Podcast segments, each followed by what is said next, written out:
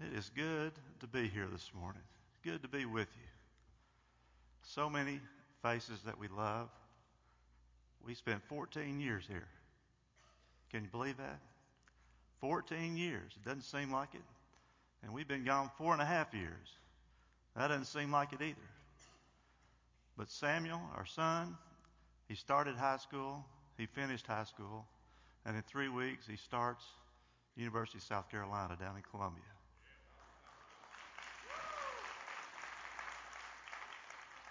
Y'all are glad to see him go there? All right, now we're going to need some help. We're in shock. One, because he's leaving, and two, because of how much it's going to cost for him to leave. That's just not how it's supposed to work.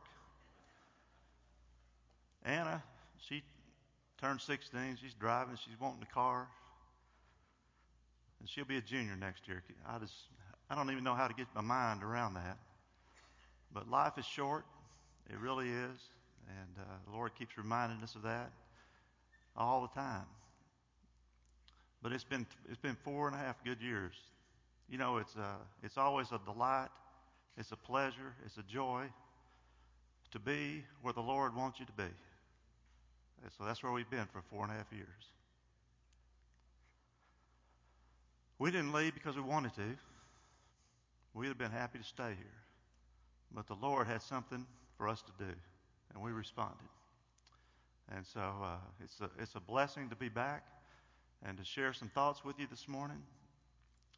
And this morning, I want us to look in Luke chapter 9, and specifically at verses 57 7 through 63. And I want us to think this morning about excuses.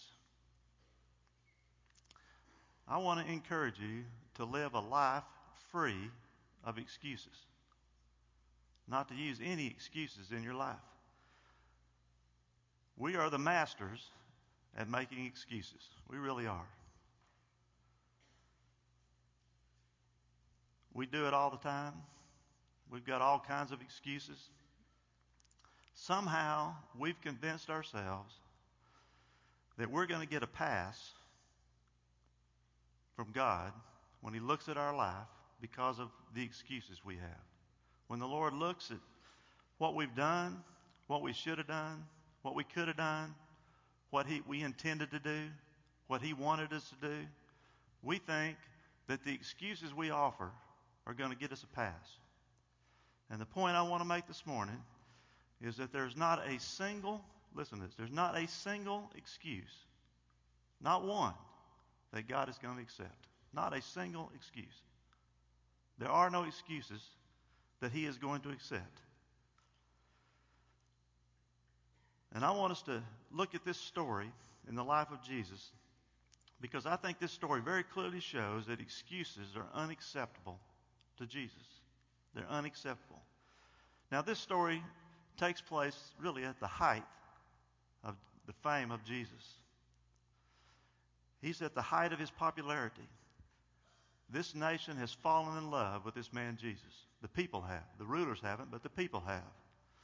The people love him. They want to see him. They love him because they think he's going to be their king and that he's going to drive out the Romans who are oppressing them and suppressing them and abusing them. They think that this is the great king, that he's the great king that the Old Testament talked about. They've seen him do countless miracles. They've seen him heal the blind, the lame, the deaf, the dumb, the ill, the deformed. They've seen him literally raise the dead. They've watched him as he, he took a few loaves of bread and a few fishes and he fed 5,000 men plus women and children with just that meager beginning. The result was that everywhere Jesus went, he was drawing a large crowd. People were turning out in droves just to see him. They wanted to what they wanted to see him and they wanted to see what he was going to do. And when this story takes place, something has changed in Jesus. Something has changed. He's no longer going from village to village to village, healing, doing good, teaching and preaching. Luke says that he has set his face like flint. He's resolutely set his face to go to Jerusalem. And you know he's going to Jerusalem to die. He's going to Jerusalem to the cross. But the people think he's going to Jerusalem so that he can become their king. That's their belief. That's their expectation. And when he gets to Jerusalem, the people are going to turn out in mass and they'll be yelling, screaming, Hosanna! Blessed is he who comes in the name of the Lord, even the King of Israel.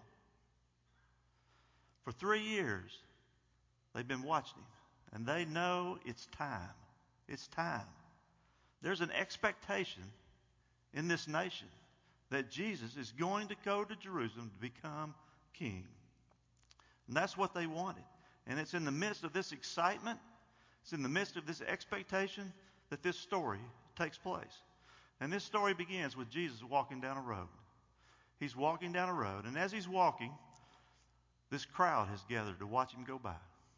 And someone in the crowd yells out, I will follow you wherever you go. Well, Jesus doesn't hesitate. He doesn't slow down, doesn't stop. He just looks at that man in passing. And he said, Foxes have holes, birds of the air have nests, but the Son of Man has nowhere to lay his head. And Jesus walks on down the road. He leaves that man standing right where he stood. A little while later, Jesus is walking along and he catches the eye of a man in the crowd, another man. He looks at that man and he says to him, Follow me. Well, that man knows that Jesus is talking to him. You always know when Jesus is talking to you. You always do. And he says to Jesus, Permit me first to go and bury my father. Again, Jesus doesn't hesitate. Jesus doesn't stop. He doesn't even seem to slow down. He just immediately says, Allow the dead to bury their own dead. But as for you, go and proclaim everywhere the kingdom of God. And Jesus walked on down the road. And he left that man standing right where he stood. A short time later, another man in the crowd says, I will follow you, Lord, but first permit me to go and say goodbye to those at home. Again, Jesus doesn't hesitate. He doesn't stop. He doesn't even seem to slow down. He just looks at that man in passing. He said, No one, having put his hand to the plow and looking back, is fit for the kingdom of God. And again, Jesus walked on down the road. He left that man standing right where he stood. I wonder how many times someone came up to Jesus and said, Jesus, I'll follow you wherever you go. And I wonder how many times Jesus walked on down the road alone. I wonder how many times Jesus said to someone, Follow me. And I wonder how many times Jesus walked on down the road alone. You know, all these men had a desire to follow Jesus. All of these men knew that he was worthy of following. But you know what? None of them followed. Not a one. It would appear from this story that not not one of those men even took a step towards following Jesus. They took many steps to come and see him, but not one of them took a step. Not one step to follow him. They might have walked for miles just to see him, but not one of them took a step to follow. One of the things this story very clearly shows is that Jesus isn't satisfied with onlookers. He's not satisfied with bystanders. He's not st- satisfied with curiosity seekers. He's not satisfied with gawkers. He's not satisfied with spectators. He's not satisfied with people who just want to watch him like he's some kind of prize bull. He wants people who are committed to him. He wants people who will follow him and do the hard thing. Jesus is about to do the hard thing. He's headed to Jerusalem to the cross. That's the hard thing. He wants followers who will follow him as Lord and do the hard thing of going to the cross. That's what Jesus calls them to do, calls us to do. Come and die. Those are the kind of followers he wants. Each of these men had reasons for not following. Each of the reasons was, was different, and each of them used those reasons as their excuse for not following. Think about that first man. Jesus put him off by the fact that he has no place to lay his head. He had no place to lay his head. This man apparently wanted something a little more secure than following someone who had no place to lay his head. This man apparently wanted something a little more comfortable than following someone who had no place to lay his head. This man wanted something a little more certain than following a man who had no place to lay his head. Jesus knew what was in that man's heart. Jesus knew what would keep that man from following him. And that's why Jesus tells him he has no place to lay his head. That man has, is attached to something in his life. We're not told what. He's attached to something. Maybe he's just built him a new house. It's his dream house. And maybe that's what's keeping him. Whatever it was, you know for certain that he loved it. You know he loved it, whatever it was, because that's what he hung on to instead of hanging on to Jesus. Whatever it was, he had to leave it behind if he was going to follow Jesus.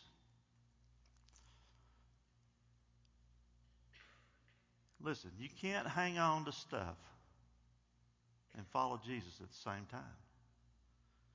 Jesus did not give that man that option. He didn't give him the option of hanging on to something in this world and following him. The reason that we're not told what this man is hanging on to is because it really doesn't matter.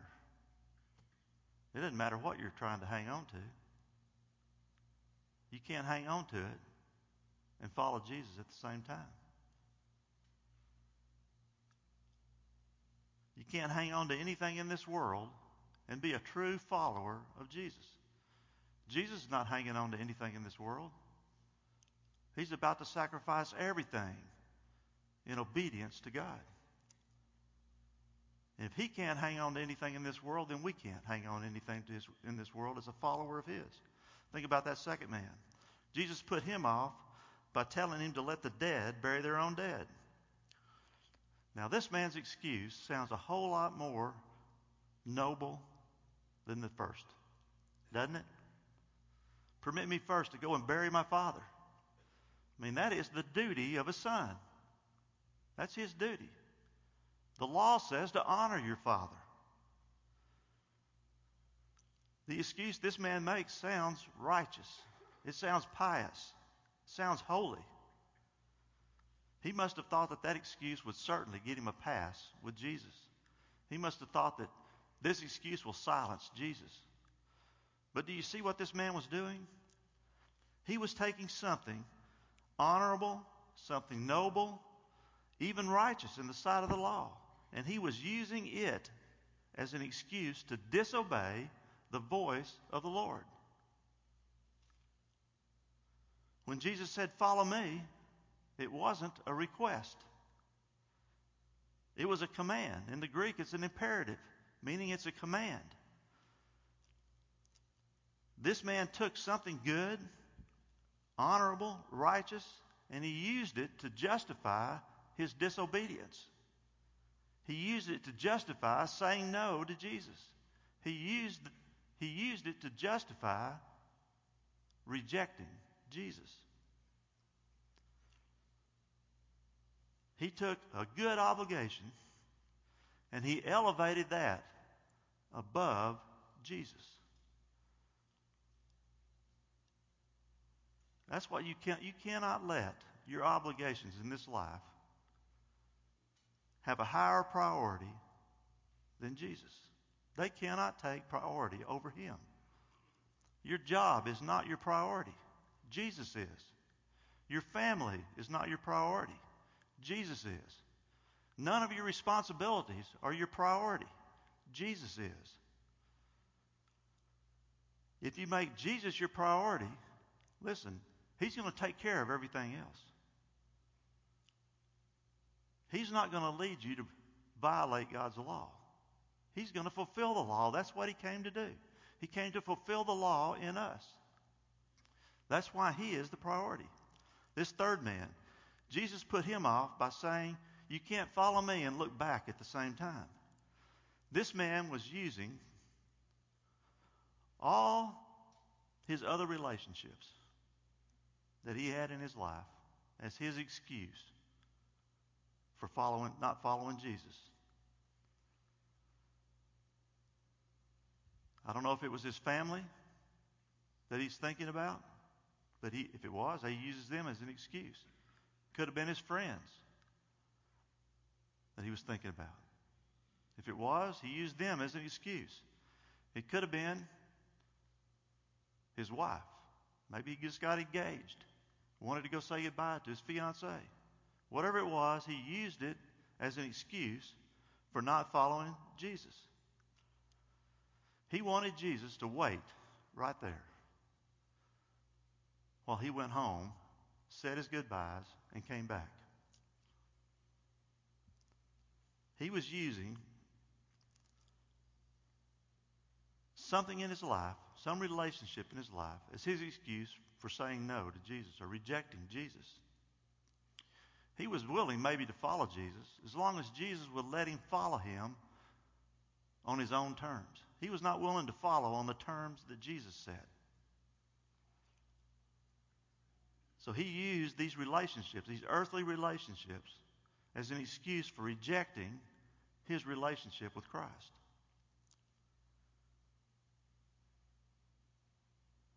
He didn't love Jesus. And the reason you know he didn't love Jesus is he let Jesus walk away. He let him walk away. He thought that by telling Jesus, Well, I love you, Jesus, but I also love my family, that that would excuse him. That would pass him. But what Jesus heard was, I don't really love you enough to leave the rest that I love behind. All Jesus heard was, I'd rather have a relationship with my family than with you. He used his family and his friends as an excuse to reject Jesus. All of these men used excuses to reject following Jesus. One used some earthly thing as an excuse. One used some earthly responsibility as an excuse. One used some earthly relationship as an excuse. But all three refused to follow. And Jesus left all three standing right where they stood. None of these men followed Jesus because there was something else that was more important to them. There was something else that they loved more than they loved Jesus. And you know without a doubt that they loved something else because they stuck with what they loved. If they had loved Jesus, they would have stayed with him. But they stuck with what they loved. Jesus had no problem seeing clearly who or what they loved. Their love for something else was so strong that it made their love for Jesus look like hatred because they left him, never saw him again. Listen, our love for Jesus ought to be so intense that our love for anything else in this life looks like hatred. Another important truth you, that you can see in this story is that Jesus always knows what we love. He sees it. There's no doubt in his mind. He knows if we love him more than anything else. He knows because if we do, we'll follow him.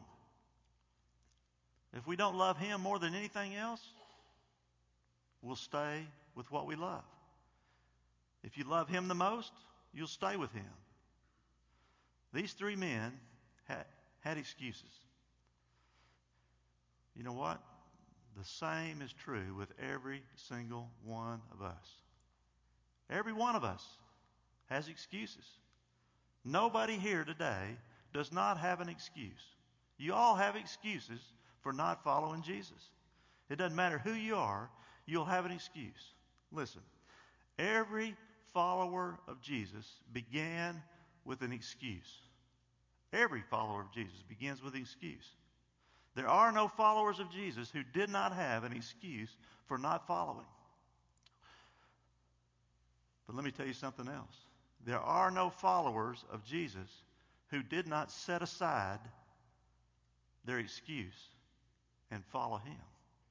Every follower of Jesus has set aside excuses and followed in obedience. Every follower of Jesus, without exception. Several years ago, I was in Mombasa in Kenya, East Africa. It was 27 years ago. I was there doing evangelism. I met a young man at a ferry boat crossing in the bay there at Mombasa. And I was talking to him about following Christ, becoming a follower of Christ. And I was telling him what the Lord wanted to do in his life, that the Lord wanted to make him into a new creature, that the Lord wanted to make him right with God and righteous before God. He wanted to take his sin away and deliver him from his sin. And this young man asked me a very interesting question. In fact, no one has ever asked this question to me in the 27 years since then. It's the only time I've ever heard this question. He said, If I give my life to Jesus, does that mean I have to quit sleeping with my girlfriend? Isn't that an interesting question? You know, I like that question, actually. You know why I like that question? Because he was being honest with me. He wasn't hiding something, he was being honest. That was refreshing. It's so hard to find people who are honest. Well, of course, I told him if you come to Christ, that means you have to repent of your sin. Your sin is an affront to a holy God. And the immorality that you're involved in right now is an affront to Him. God saves those who repent of the sin in their life. If you're not going to repent, He can't save you. You know, that young man walked away from Jesus that day, that night. He walked away because there was something he loved more than he was willing to love Jesus. There's another man that I know here in South Carolina. He's the pastor of a church in the association that I'm involved in. When that man was in high school, they made him take a speech class. Do you remember speech classes in high school? I hated it. That's where you get up in front of people and give a talk, a speech in front of people. Well, his teacher, the teacher of this class that he was taking, did not require this man to give a speech for the entire semester in a speech class. She didn't require him to give one speech. You know why? Every time he stood in front of people to talk, he would pass out. That's interesting, isn't it? One day, Jesus called this man to become a preacher. Now that's funny. You should have laughed right there. That's, that's ironic, isn't it? God would call a man to preach who passed out every time he stood up in front of people to preach or to talk. But you know what he did? He took that excuse, which in my mind is a great excuse, a legitimate excuse if I've ever heard one. He took that excuse and he set it aside and he followed Jesus. You know what he's doing this morning? The same thing I'm doing. He's preaching in his church. Why is he preaching in church? Because he was obedient to follow Jesus, and he set his excuse aside. He set it aside. Both of these men, these young men, had good had excuses to follow Jesus. One had, a, a, admittedly, a very sorry excuse of sleeping with his girlfriend. That's a sorry excuse for not following Jesus. But the other one had a legitimate excuse. But the one with the legitimate excuse refused to let that legitimate excuse keep him from following Christ. The first of these three men that we're looking at this morning hung on to something in this life, some earthly thing. The second one hung on to some earthly priority. The third one hung on to some earthly relationship. None of them followed. None of them were willing to set aside their excuse and follow. I want to show you something that that third man said that's, that you need to see this morning. He said something different than the first two. The first two omit this, but the third one doesn't. Look at what he said again. He said, I will follow you, Lord, but first permit me to go and say goodbye to those at home. He called Jesus Lord. And rightly so, because Jesus is Lord. He is Lord. You can't make him Lord. He is Lord. He is the highest of the high. He is above all and over all. He spoke the world into existence with the power of his word.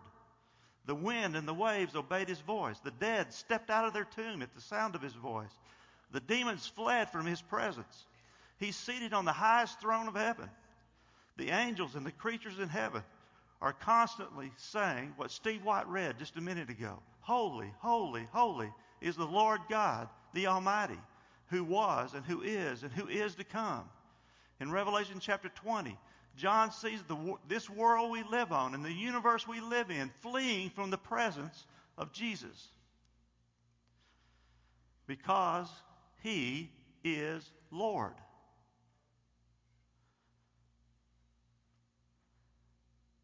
That third man called him Lord, rightly so.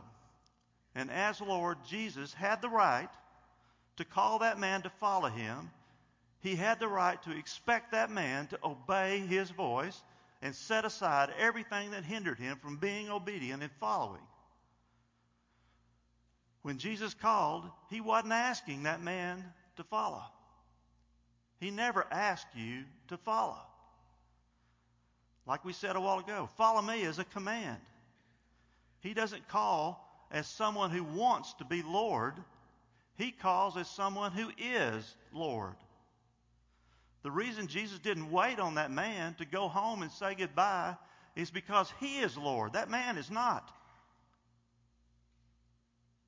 Jesus doesn't bow down to him, we bow down to Jesus. Why did Jesus walk on by? Because he's Lord. That man called him Lord, and Jesus expected him to obey. How many times have you called Jesus Lord? And how many times have you obeyed him as Lord?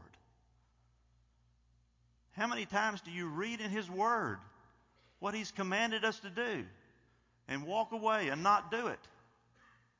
What are you doing? Are you following? Are you rejecting him for some reason?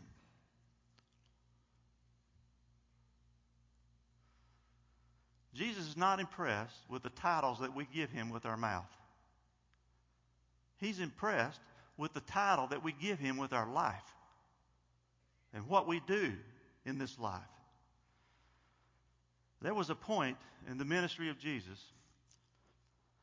where he turned to this crowd that was following him everywhere and he said to him, Why do you call me Lord, Lord, and do not do what I say? That man didn't please Jesus by calling him Lord and then walking away. The one that pleases Jesus is the one that hears his call, drops everything, all of their excuses, and follows. Those are the ones that are pleasing to him today. You know, Jesus didn't call these men at a, at a convenient time. It was inconvenient when he called. They weren't ready. They weren't prepared to go. They didn't come so that they could leave everything that day. When he called, they didn't respond because he called at an inconvenient time. He caught them off guard.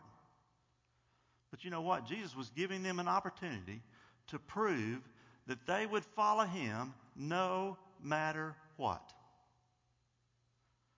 Unfortunately, they proved otherwise. As far as we know, these men never followed. They never had another opportunity. The time to respond to his call is when you hear his voice. There's not another time to respond. It's now. There were obviously a lot of people there that day along the side of the road. But you know what? Jesus didn't call the crowd to follow him. I don't think Jesus cares about the crowd. He didn't care what the crowd does. He called only three that day. He didn't call the crowd, he called out individuals in the crowd. He isn't concerned with what the crowd does. He is concerned with what you do when He calls you.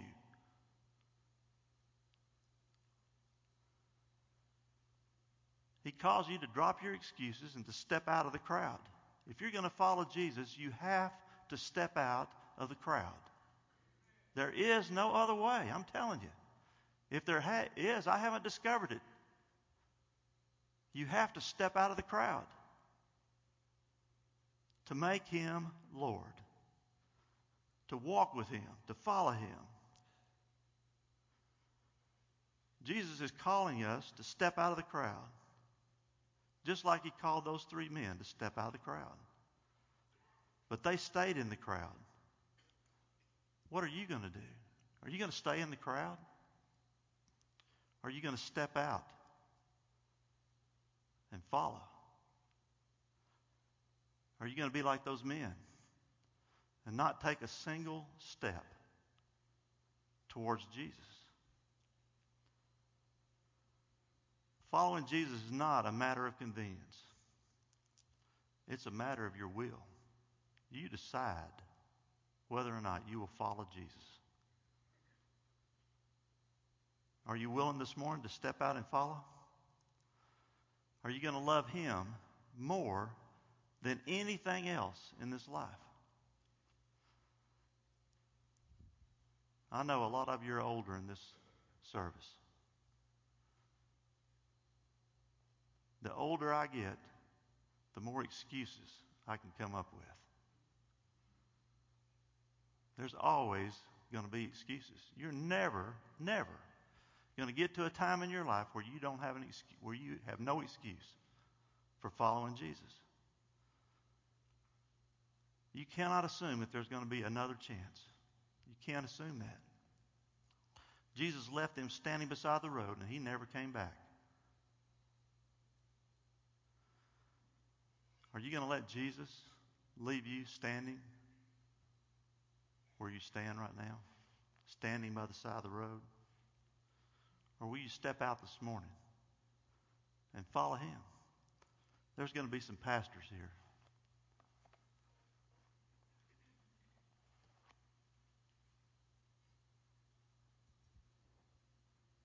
I don't think there's any of us here this morning that haven't been called. He's calling to us right now. He's calling to every one of us right now. and He wants us to step out. Let's pray together.